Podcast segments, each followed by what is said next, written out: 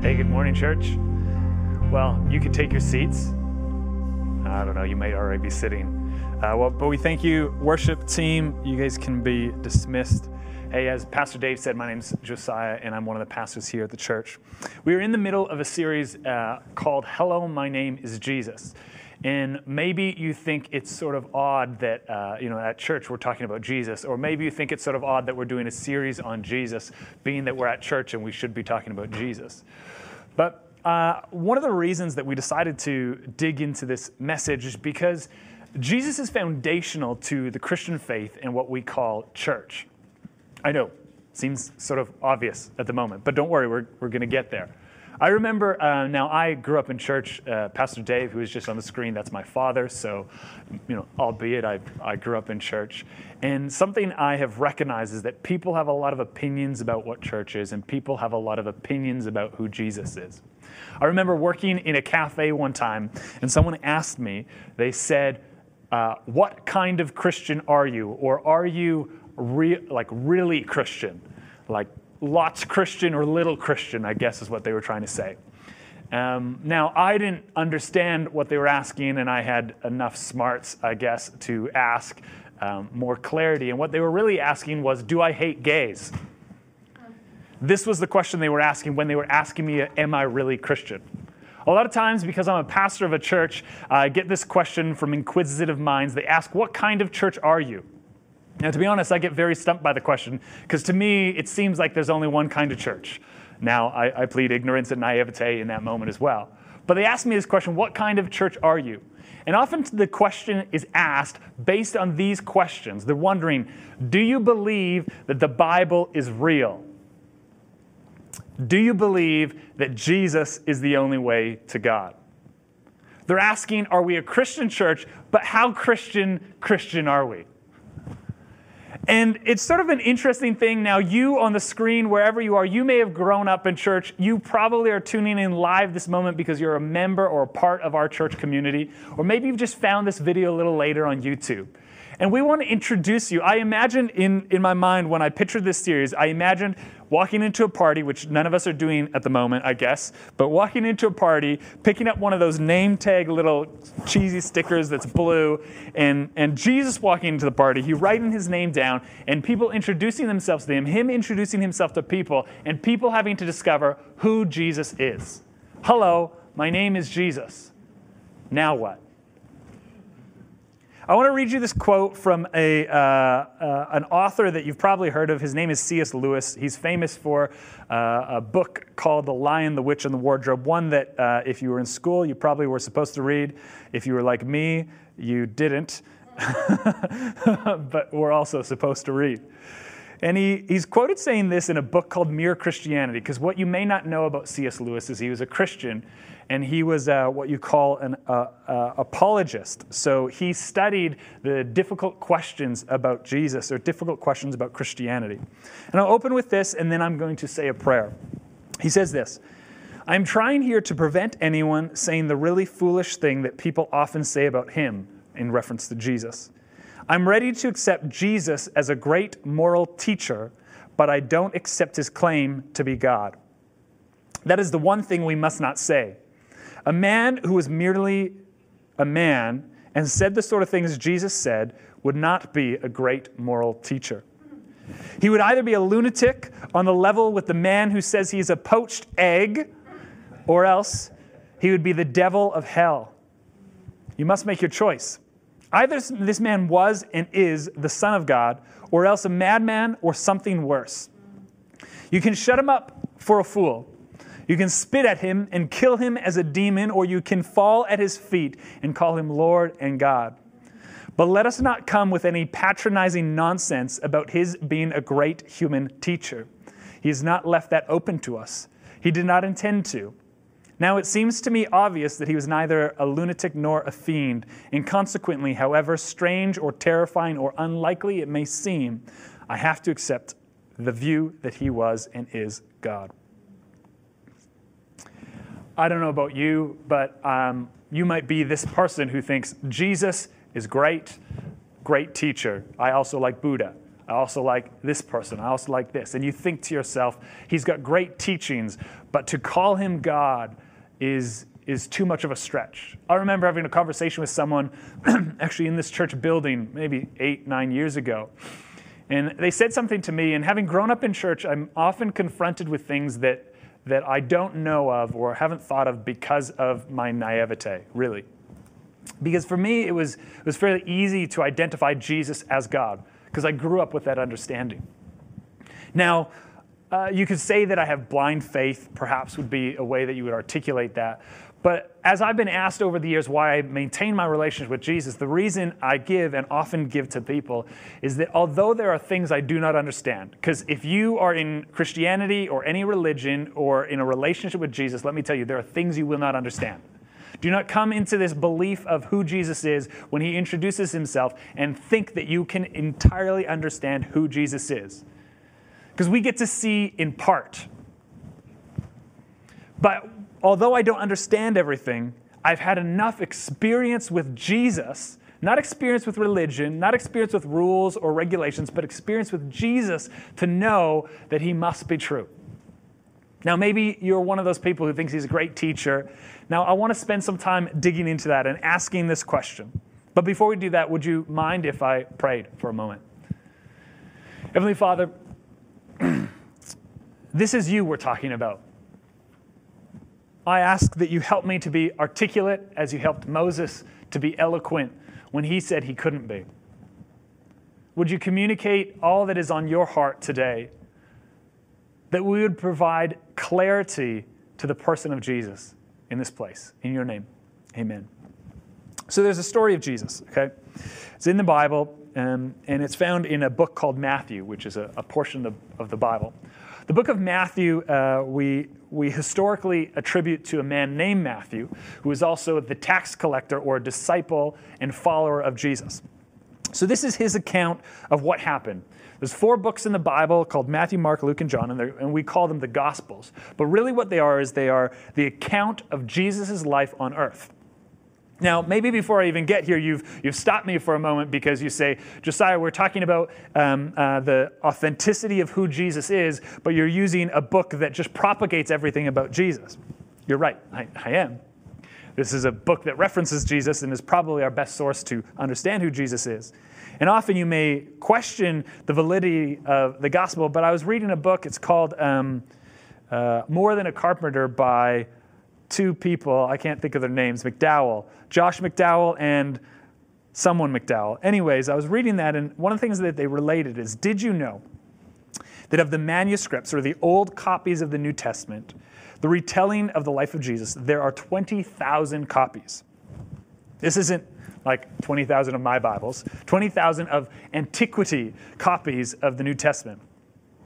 And in that, that document, which we would view as, uh, as, as Christians or in the church, we would view as reliable and, his, and historically um, available to us. The next uh, document of antiquity that we also view as relatable or historical in society beyond the church, right? Because we're not just talking about the church here.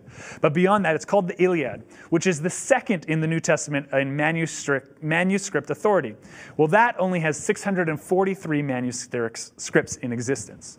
The Bible, the New Testament, has 20,000 copies of antiquity, where the Iliad, the second most copies, is only 643. There is significant evidence to describe and, and, and rectify the truth that the Bible is the authentic word that came from that time, an authentic historical account of that time.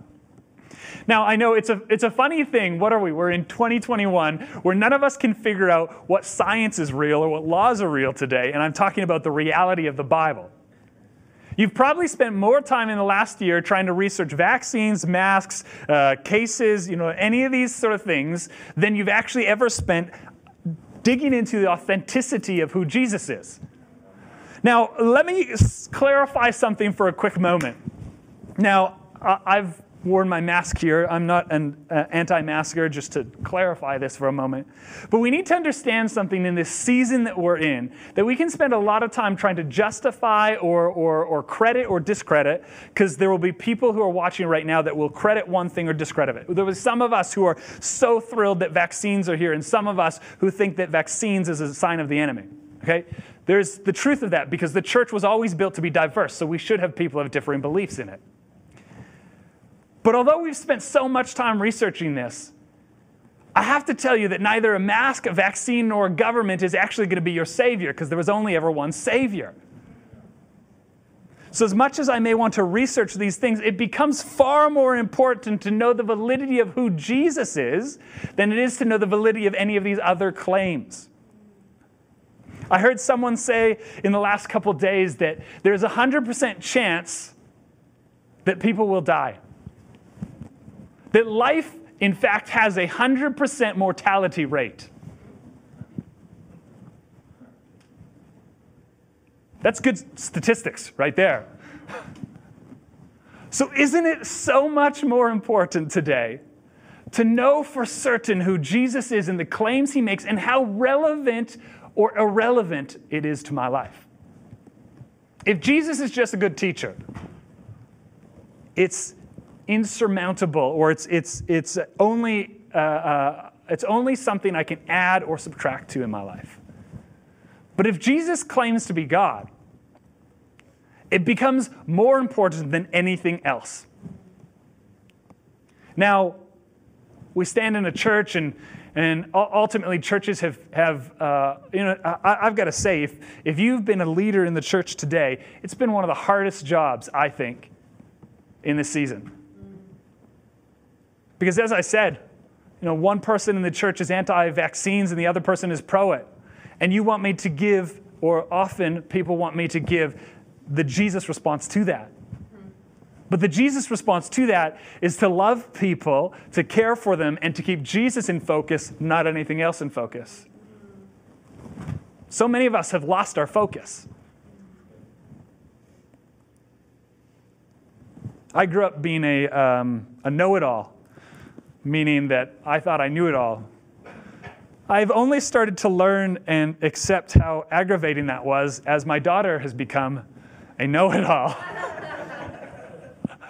I uh, actually, uh, let's be fair, it's all of my children, it's not just one of them. We sat at a table the other day, my son and I, and he said, Oh, was it last week that I did this? And I, uh, or last Friday, did I do this? And I said, uh, No. Uh, it, it, wasn't. Uh, it was three weeks ago. He's like, no, it was last week. And I said to him, I said, why do you ask me the question if you're not willing to listen to the answer? So many of us are like that these days. We miss out on the opportunity for an answer because we're, we're already certain of our answer without investigating. Could we investigate the person of Jesus and find him to be true? Find him to be real? Let me get to the scripture I'm I'm, I'm going on for a moment here. It's, it's, um, it's found in, they're going to put it on the screen so that I get the right reference. It's found in Matthew 16, verses 13 to 16. It says, When Jesus came into the region of Caesarea Philippi, he asked his disciples, saying, Who do men say that I, the Son of Man, am? And if I was to title my message, I would title it this Who do you say I am? This is a bold question, a broad question, and a relevant question. Who do people say that I am? What do men say that I, the Son of Man, am? I think there is a reality that we can come to and that we need to remind ourselves that I can tell you today, I could say, I could provide all the evidence um, uh, I wanted, uh, and I could say that Jesus is God. And I could tell you the repercussions of that. Someone else in the room could say that Jesus is God. Someone else in the room could say Jesus is a good teacher. Okay, these, these facts about who Jesus is, these thoughts about who Jesus is. And although it may be important to know what the world believes about who Jesus is, When Simon Peter, his disciple, or sorry, when they respond, they say, some say John the Baptist, which is interesting because John and Jesus lived at the same time. So how he jumped from one body to the other and died, I don't really know. Some say Elijah, who was a prophet of olden days that they believed was reincarnate in Jesus. Others say Jeremiah, the same, another one of the prophets, or one of the prophets. And then Jesus asks them this moment because this is this question, and it's very similar to what C.S. Lewis says. He says, We have the choice to call Jesus either God, a liar, or lunatic. Okay? These are the examples and the ideas that C.S. Lewis has broken it down, the three things that we can justify Jesus as being. And Jesus asks his disciples, What do people say I am? Which is relevant to learn and get this idea and this concept. But he asks a more important question right next. He says, And he said to them, But who do you say that I am? Because recognizing who Jesus is becomes a personal recognition, not just a other recognition. I need to decide in myself who I believe Jesus to be just like my children will have to decide in themselves who they believe Jesus to be. This religion that we talk about called Christianity is based on a founder named Jesus. And you can go to church, you can tune into hundreds of messages, you can watch 3,000 worship video clips, you can sing the greatest praise hits of 2020 or 2000 or MASH hits or whatever they were called. Wow hits, that's right. It was wow hits of 2000. But if you do not have Jesus, you've missed the foundation of the relationship with Him. In many ways, a lot of churchgoers could say the same thing that a lot of people outside of church could say Jesus was a good teacher. In fact, there's actually someone in the Bible who approaches Jesus and calls him a good teacher. We call it the parable of the rich man. And Jesus says, Who is good? Only God is good. He rejects the idea that you can call him just a good teacher. Because a good teacher does not transform my life. A good teacher does not deserve my allegiance. A good teacher is not sufficient for my saving that I need in this life today. A good teacher is just like anyone else, a good teacher.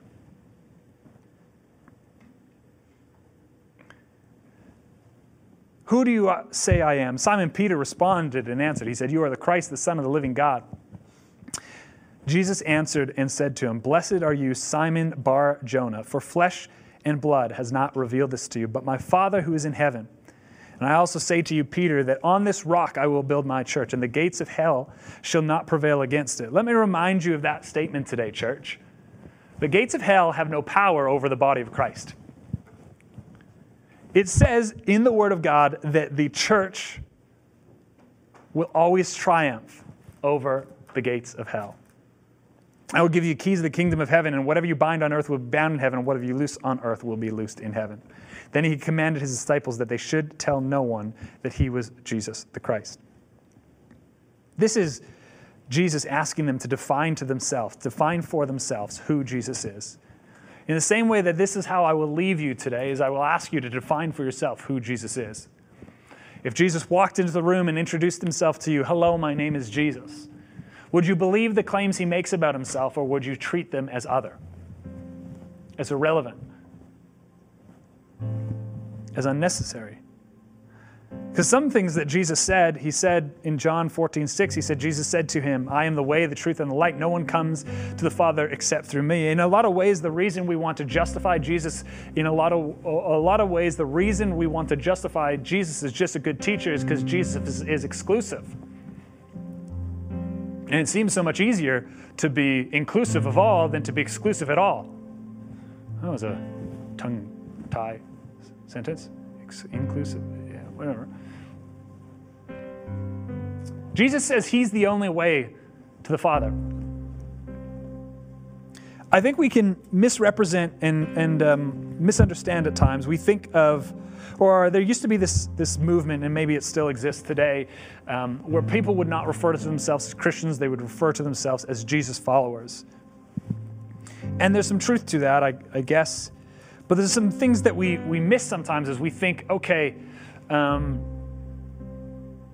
we will say things like this uh, uh, Christianity is not a religion, but it's a relationship. And it's true, and, and these things make sense, but we have to understand and depict the difference between that. Now, religion is the way that we understand or, or group together a way to the divine. Okay? Now, Jesus comes not, not simply to bring a religion, but actually the basic of, basis of who Jesus is is what we would call a revelation. It's a revealing of the truth of who he is. No other religion of the day, not of his day nor our day, can represent and tell you, look at me as though you were looking at the face of God. Jesus came into the earth to tell us that he was God incarnate or God in flesh. So we had an example to look at to know the face of who God is. If you're reading the Old Testament, which is really the Jewish Bible, if you're reading the Old Testament, anytime that God came, they had to hide their face from God because they could not see all of who He is. It was too great, it was too holy, and yet God still remains holy, but yet He remains available. In the same way, because it is a revelation of who Jesus is, we can get lost in the religion and never find the relationship. Let me, let me give more context to what I mean in that. So he says, No one comes to me except for through the Father. We hear that. He says, um,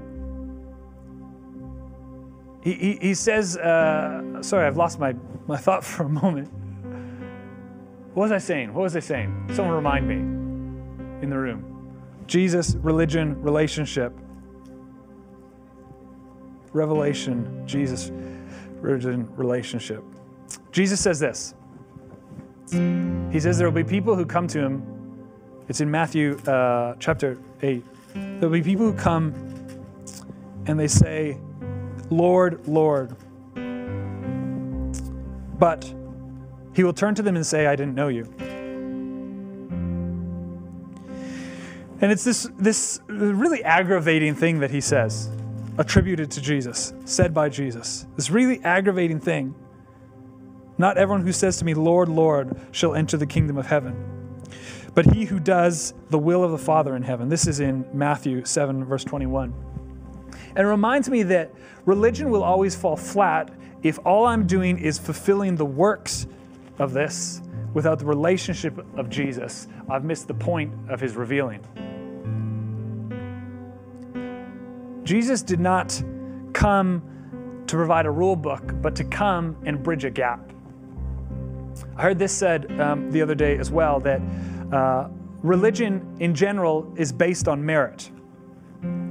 You know, look at the, the, the common concept of religion, the common concept of religion, or even the, the um, argument against Jesus' way would say, uh, you know, don't I just need to be a good enough person? Can't I just follow him as a good teacher because he's, he's giving me good enough information to be a good enough person? to define what life after death is. You know, maybe you've heard of the term karma. Karma is saying that what you give, you get back. Put good things into the world and good things come back. Put bad things into the world and bad things come back. And in the Bible, we have a concept that's very similar in some ways to karma. It's called um, sowing and reaping. That what you sow, you will reap, right? You know, they sound very similar, don't they? But the big difference is Jesus is a, is a revealing of the character and person of who God is, okay? A revealing, a showing, a demonstration of who God is. And in the demonstration and the showing of who God is, we find that Christianity or relationship with Jesus is not defined by what we do, because the very definition of the relationship with Jesus is it is it is not the works that I do, but it's the works that He has done. In every other religion, it is about my merit to get to Him. In this place only is Jesus saying it is about my relationship to get to Him. I came up with, or I was, I was thinking yesterday, there's this the story about Genesis of Adam and Eve walking in paradise. Eve called, no, Eden called paradise. And I think whether you've heard that story in church life or if you heard that story elsewhere, you've heard that story in the concept of how amazing it is. You know, like there was there was the most tropical, if you want tropical, it was tropical. But if you didn't want tropical, it was mountains of snow, right? It was exactly everything you could ever want.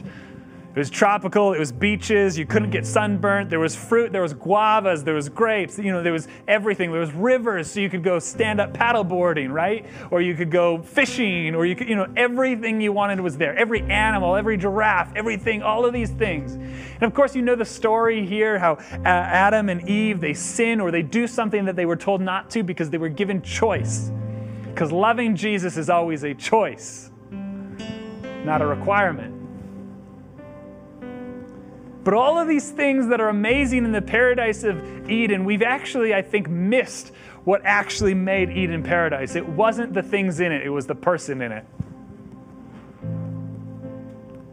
Eden was paradise not because of rivers, because of fruit, not because of temperature, not because of any other thing, but because God walked with man. God created paradise to be with us.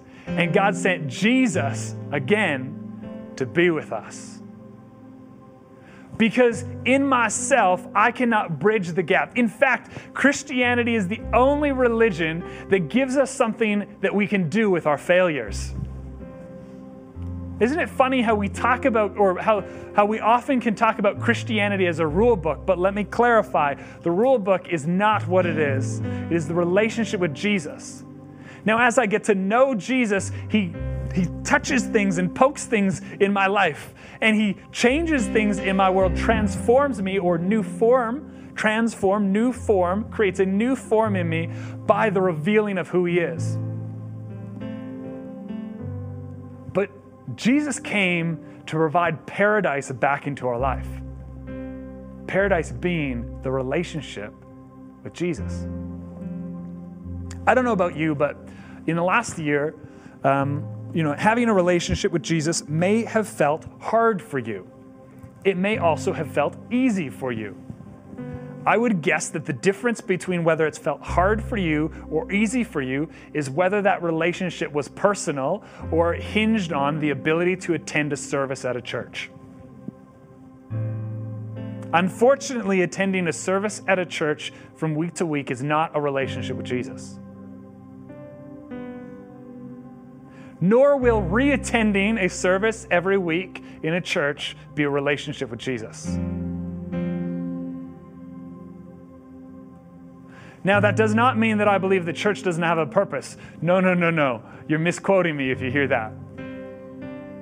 But it isn't it interesting how much harder it has been in your life, perhaps, to maintain prayer, to maintain worship, to maintain reading your word, to maintain the revelation and relationship with who Jesus is if you haven't had people around to remind you about it? It's because the it's because everything in our world is vying for our time. Everything in our world is vying for our finances. Everything in our world is vying for our relationships. I promise you, if you have a day off, you'll discover that everything in the world is vying for your time. Everything in the world is vying for your relationships. I just really like making this motion right here. It looks pretty cool. But ultimately, the attendance of church will not transform your life. Only Jesus will transform your life. How do you know that you have met Jesus and not a theory about Jesus? Is that it has transformed your life.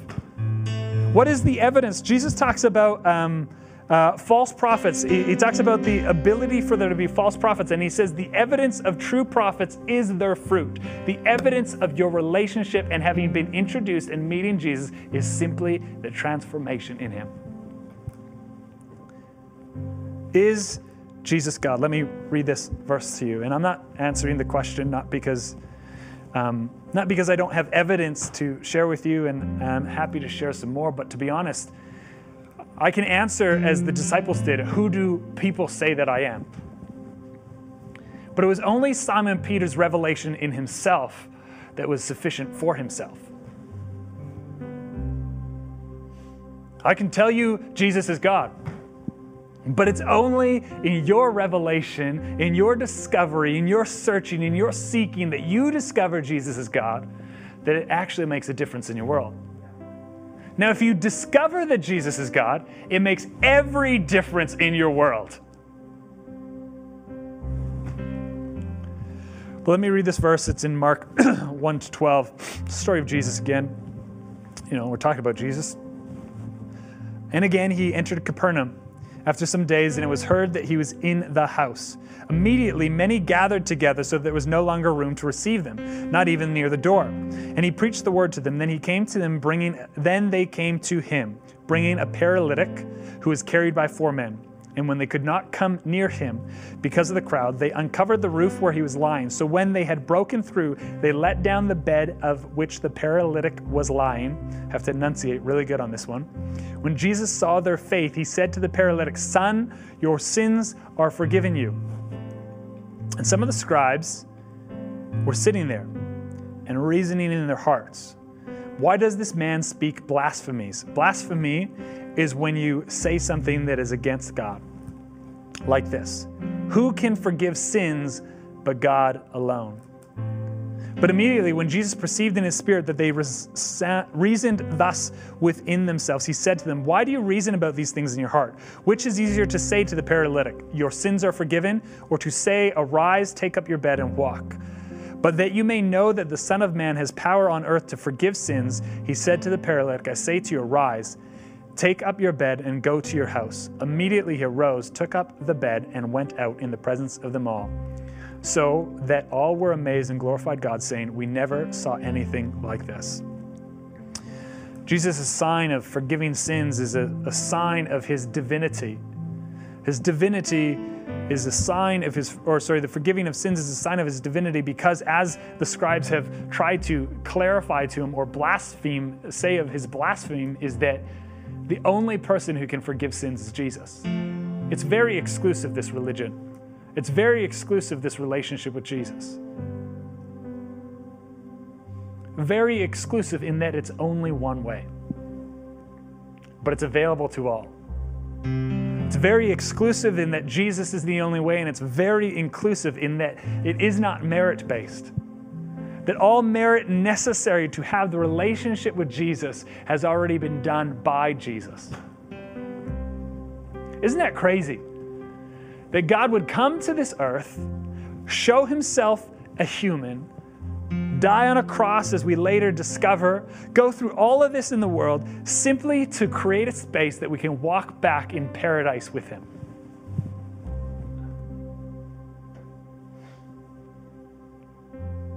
to be with Him. To just be with Him. All of this so that you could be with Him.